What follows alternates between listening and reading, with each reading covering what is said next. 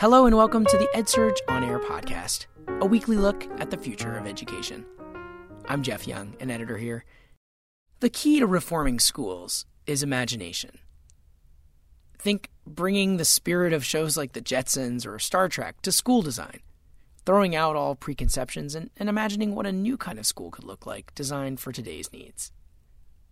That's the argument made in a new book, Timeless Learning how imagination, observation, and zero based thinking are changing schools. EdSurge's CEO and co founder, Betsy Corcoran, recently sat down with two of the authors of the book to better understand their argument and ask what practical advice they have for teachers and administrators looking to transform schools. We'll have that conversation right after this. This episode of the EdSurge On Air podcast is brought to you by the EdSurge Digital Learning Network. Move your institution forward faster. Join a community of instructional designers and other higher education strategic leaders in the EdSurge Digital Learning Network. Visit www.edsurgedln.com to find out more. That's DLN as in Digital Learning Network. So, hi, I'm Betsy Corcoran. I'm CEO and co founder of EdSurge, and I am really happy to have two book authors here today on the EdSurge podcast. Pam Moran and Ira Socol are partners in crime, they like to say, or partners in book writing. Sometimes the two are similar. Uh, their new book is called Timeless Learning How Imagination, Observation, and Zero Based Thinking Are Changing Schools. And uh, Pam is former superintendent for the Albemarle School District in Virginia. Ira was also a former uh, chief technology officer in Virginia. And between the two of them, they've probably seen more schools, more kids, more teachers than most other people ever have a chance to do in a lifetime. So, Ira and Pam, your book is about thinking practically about how children learn and what we've learned about children learning right? How how has that changed over the years for you? Well, I I think that we've we're both observers of children, and I think that's one of the things that brought us together. Um, we come from very different backgrounds and very different sort of educational experiences. Uh, but we spent a lot of time. And I've got to say, you were a former police officer at one point. I, I was a former New York City police officer. Um, I also have trained in sort of art and architecture. And I think one of the things that I learned early in my education career was that while those three previous careers of mine involved a lot of learning how to see, most educators' education has not included that real study of how you observe the world. And so, one of the things we started at, right at the beginning of our work together was walking classrooms together and not and walking the world together, looking at how we saw children learning both inside and outside schools. So, Ira, you've talked about how you have to look at things differently when you walk through the classroom. Pam, I know because we've talked before that you actually studied as a field biologist. Tell me about how the looking from the point of view of a field biologist changes the way mm-hmm. you look at a classroom, the way educators look sure. at a classroom. And and I think that that you know I understood that as a child and walking with my grandfather and learning about relationships within the the, the natural environment. Um, that led to me uh, studying field biology in college. And when I became an educator and started to really process the way that, that education works, I realized that education is an ecosystem. We're a web. Um, we are connected, and what one person does in one room even though it may be very isolated from other people, can have ripples all the way through the system. And so, you know, I, I, really believe that, that when Ira talks about observation as being key to what we need to learn to do well, that observation is what people do to study in the ecosystem. We certainly collect data, but it also has a qualitative side to it. And I think that, that that's a really important part of what we do. And so, you know, if you're looking at a, a classroom of children and you are focusing on that scientific model, which is about checklist of what makes this classroom efficient and effective, you may actually miss some of the nuances of the system. It could be the child in the corner who is isolating themselves, and instead of wondering why or whether that's an okay thing or not, we may be saying, oh no, that child needs to be in a seat in front of the teacher, um, focusing on the lesson, when in fact that child may be needing something very differently from the teacher.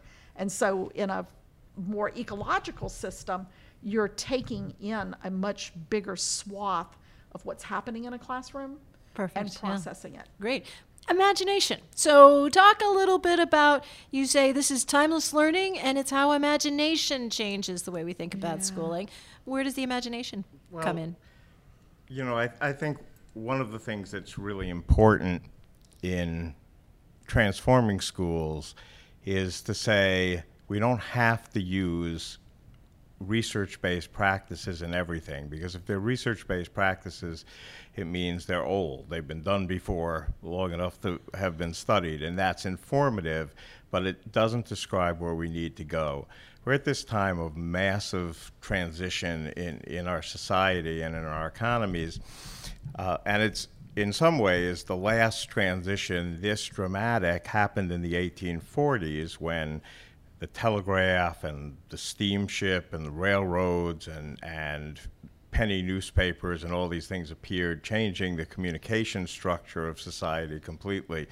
That's when our schools were built. That's when our schools were created. Our public education system was developed in response to those needs. Now we're at a time where for the first time in human history, we've really achieved a very low cost of information. Um, and students have access to all sorts of resources people never had before.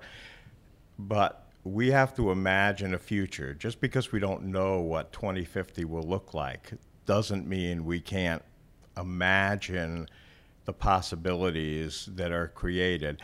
One of the things that's always frustrated me is the view of the world that's existed in this early part of this century that seems insufficiently transformative to me. You know, I, I'm old enough to have grown up in, in the 60s when, you know, as funny as it seems, the fact that we were promised flying cars and living under the sea and things, these were massively imaginative views of what was possible.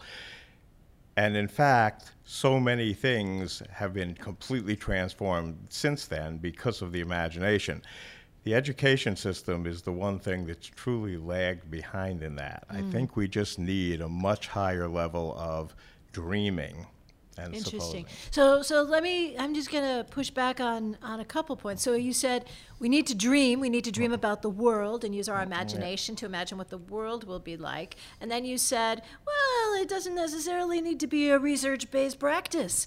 Uh, that's an interestingly controversial comment at a time when.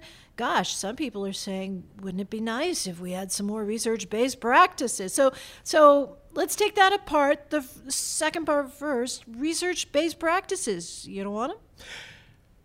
I want research. I don't want to be ruled by the kinds of research that have dominated the last 50 years. One of the problems I have, and you know, I really struggled with this in graduate school, and certainly the professors at Michigan State could testify to that, um, is the standards of research-based practices. You try to isolate a single element. I don't believe that an environment ever operates along single elemental change. What's funny is if you start to unpack these greatest research studies, the only significant thing you can pull out of all the research of the last 40 years that really affects student achievement is letting kids eat all day. Food and drink makes kids happier and, and they work better. Food and drink make me happier Right, too. and- but surely we must have learned something else. I mean, uh, you know, uh, the science of learning development talks about how context around us triggers genes, triggers uh, different interactions. Surely that I- counts. I, think brain research ah, and study of research. learning is different than saying, does this reading program Okay, so what you're saying is educational research, maybe not so much, but okay, brain Right. research, we've learned something about. We've learned. uh, tr- We know more about you know what we know about the human brain now is a hundred times what we knew just 20 years ago. So that research is okay. We should be using that I research. think that's really important. Okay. All right. And uh, one, one other question. So you mentioned imagination, and I think that's a really relevant and, and under discussed part. And as you said, in the 1960s, lots of cool stuff, Jetsons, la la la la. When we look at some of the movies, which in movies are often a way that we express our cultural imagination, we see two things right now. We see superhero movies and we see highly dystopian movies. What does that say about our vision of the future?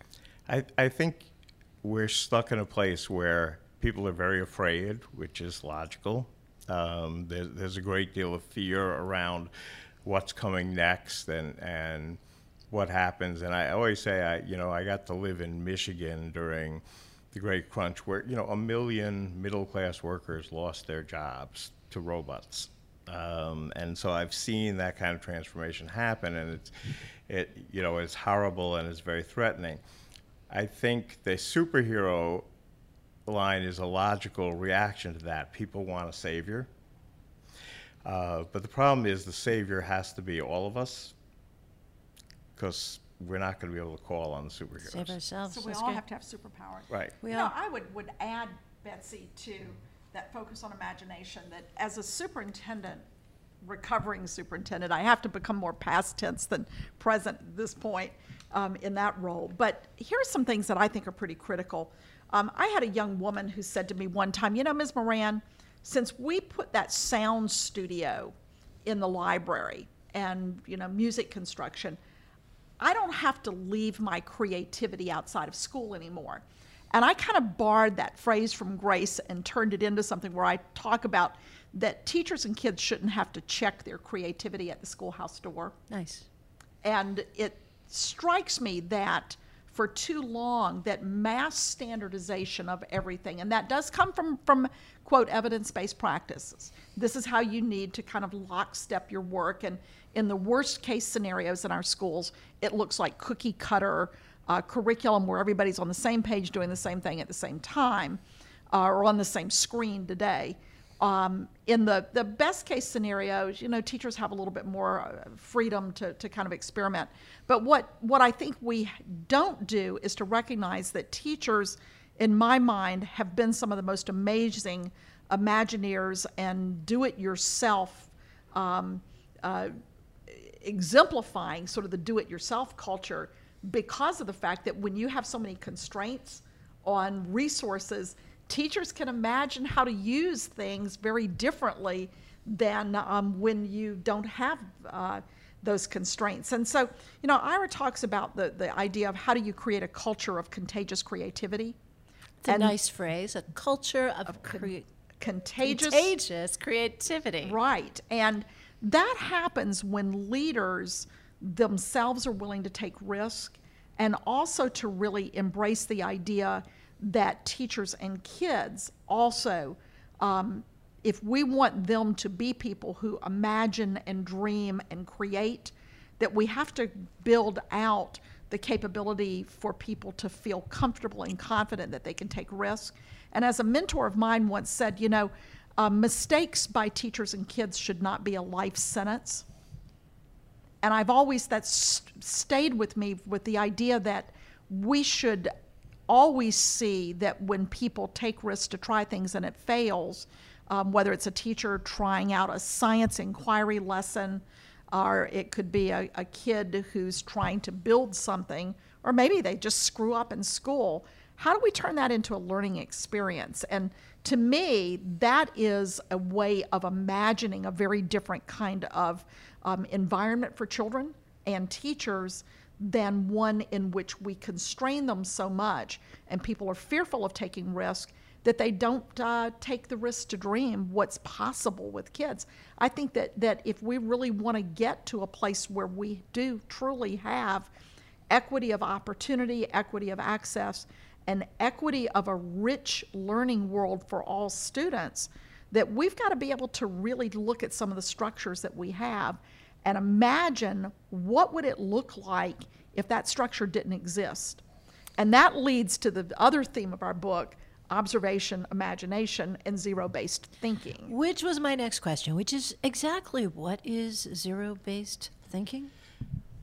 Zero based thinking is pulled from the corporate world, but it's based in the idea that in order to truly imagine a future that's different, to imagine something that's different, you have to sort of erase from your mind a whole set of. It's Bell Labs. It's a Bell Labs thing. You have to erase from your mind that a sort of belief in everything that you know now. And there's a famous thing that Pam often talks about. You know, in 1951, the chairman of AT&T, you know, went to the Bell Labs facility and told the engineers there that the only thing he wanted them to work on for the next year was an imaginary project in which the phone system of the U.S. had been destroyed and they had to create something new. Everything we have in communications now was conceived in that year. Star Trek too. Yeah, you know, it was this amazing dramatic thing. So, you know, they said, why would you have these rotary phones that with mechanical clicks? Why would you have wires anymore? You know what? You know, and what else could a phone do? Uh, they they imagined everything.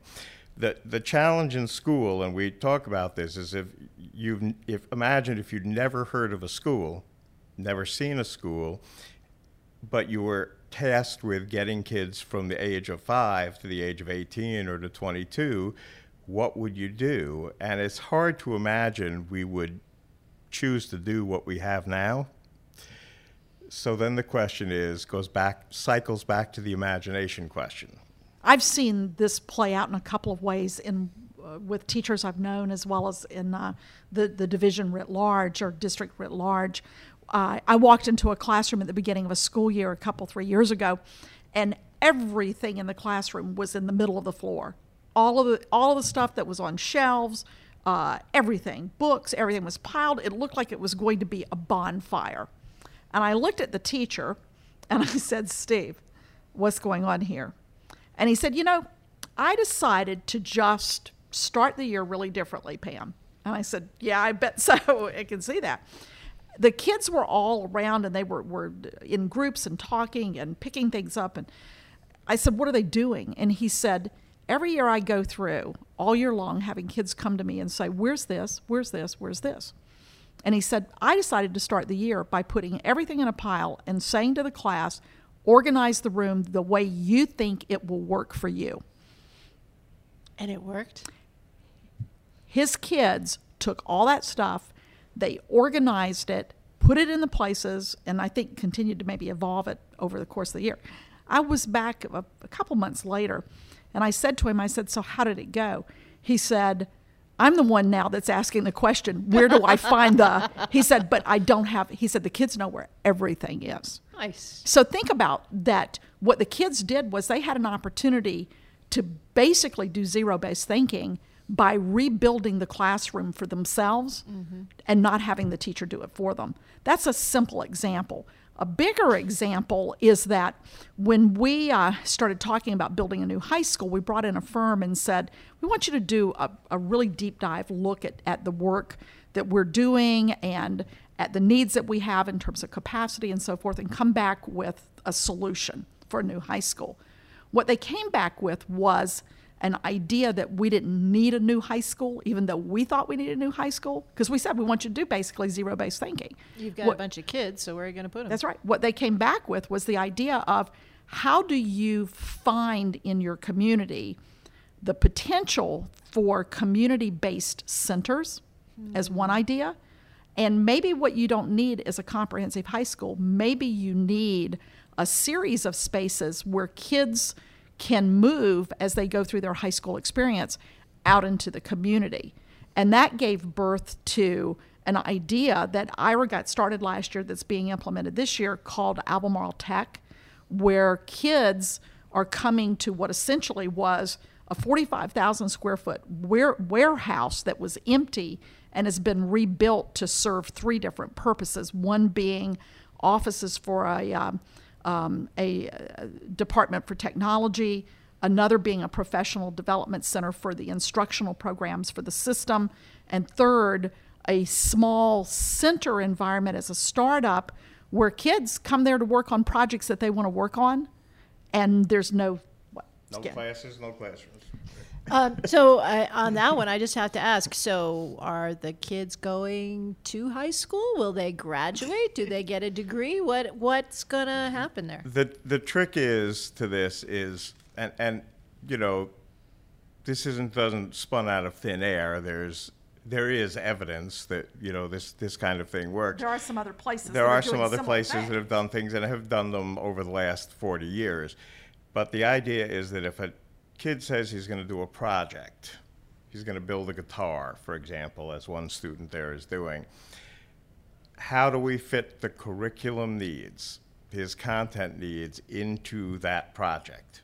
So maybe building a guitar gets him three credits over the year. So, one last question. That sounds amazing, and I bet that there are a lot of educators who would both love to work in an environment like that and help build an environment like that. How do you get started though? How do you how do you go to a district that has traditional schools and get started? So I'd love to hear one or two practical tips that you have. I'll start before Pam will have a lot better, you know, more to say. But one of the things that Pam has always preached to us here was the, you know, we have the big dream, we have the zero based thinking thing, but we start with the aim small, miss small. Great. Love that phrase. Aim small, mm. miss small. So Albemarle Tech, while building, an, if you think of building a new facility and how much that would cost, what we did instead here was to lease old industrial space, do it as what's called a triple net lease. So the landlord built what we wanted within it, and we just spread that out over the lease, the lease payments. Um, the we co-located it with other facilities so it would have more support. So there's actually right now just one teacher for it. Um, that will expand, but so we did something that didn't cost very much. The startup cost was almost nothing. That is, the startup cost of this new high school was less than a million dollars total. Wow. We bought the furniture through commercial, uh, the commercial parts of things like Wayfair and IKEA and stuff. So we're not buying the expensive grade school furniture. We went with a program that made it, and we said we would start very small. That we'd start with 25 children, you know, 25 students who wanted to do it. So we have the big dream. We think of how we're going to transfer it, but first we're going to say, let's develop proof of concept and have it work. And, and that's been, a, you know, I'm a real believer in what I call, I, I laughingly have labeled it as, you know, just borrowing from Yelp, the app, that what we use is a Yelp model. And here's, here's what I think is that first and foremost, an administrator has to be able to start from a belief system that saying yes to people who have great ideas is a great starting point for change.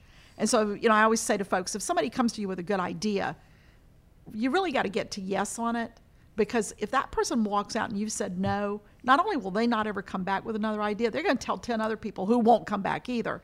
So sometimes you have to take a deep breath and say, yeah, let's go with it. And you might need to shape it some. We, we did that with this project and many others. But, you know, and so with our libraries, we started very small and we built some prototypes in terms of uh, trying some things out like sound studio in a, a, space or putting a game design center in or a student help desk or changing up furniture but we started small and as we learned from those experiences the next iteration of that was an improvement upon what we started with that way we didn't roll something out to the whole system whether it's a district or it could even be a school and end up with a significant fail. Because, as I say, if you have a significant fail as a superintendent, it's going to be five years before some other superintendent gets to come in and try to, to go to that next level. So, you want to try to aim for your successes. Um, we also talk about that you have to engage teams. That if somebody comes to you with an idea that sounds pretty interesting and they can justify why that's going to make a difference for kids, and keeping kids at the center is something that Betsy, I've said from the very get go of everything that we do, you always have to ask the question how's this going to benefit young people? and most importantly, benefit young people who otherwise may not be getting opportunities. That's a, another part of that. So, but if that one person is the only person that does it, what you end up with are pockets of excellence. And so you have a great teacher who's, you know, implementing project-based learning in really powerful ways and kids are out there doing things that are benefiting the community, maybe even the world through their projects. And right next door is a teacher whose kids are not getting that experience. One group of kids gets to understand their voice matters, that they have agency, that they can even have influence beyond their classrooms. Other group of kids are studying to pass tests. Which sounds like it goes right back to your beginning point, which is you have to observe the world around Yeah. you. So, timeless learning, how imagination, observation, and zero based thinking are changing our schools. Pam and Ira, thank you so much. Betsy, thank you. It's you, great to be here with you today. This has been the EdSurge On Air podcast. Be sure to check out our archive for all of the past episodes and subscribe to make sure you don't miss a new one. This episode was edited and produced by me, Jeff Young, and special thanks to Chris Satori. We'll be back next week with more on the future of education. Thanks for listening.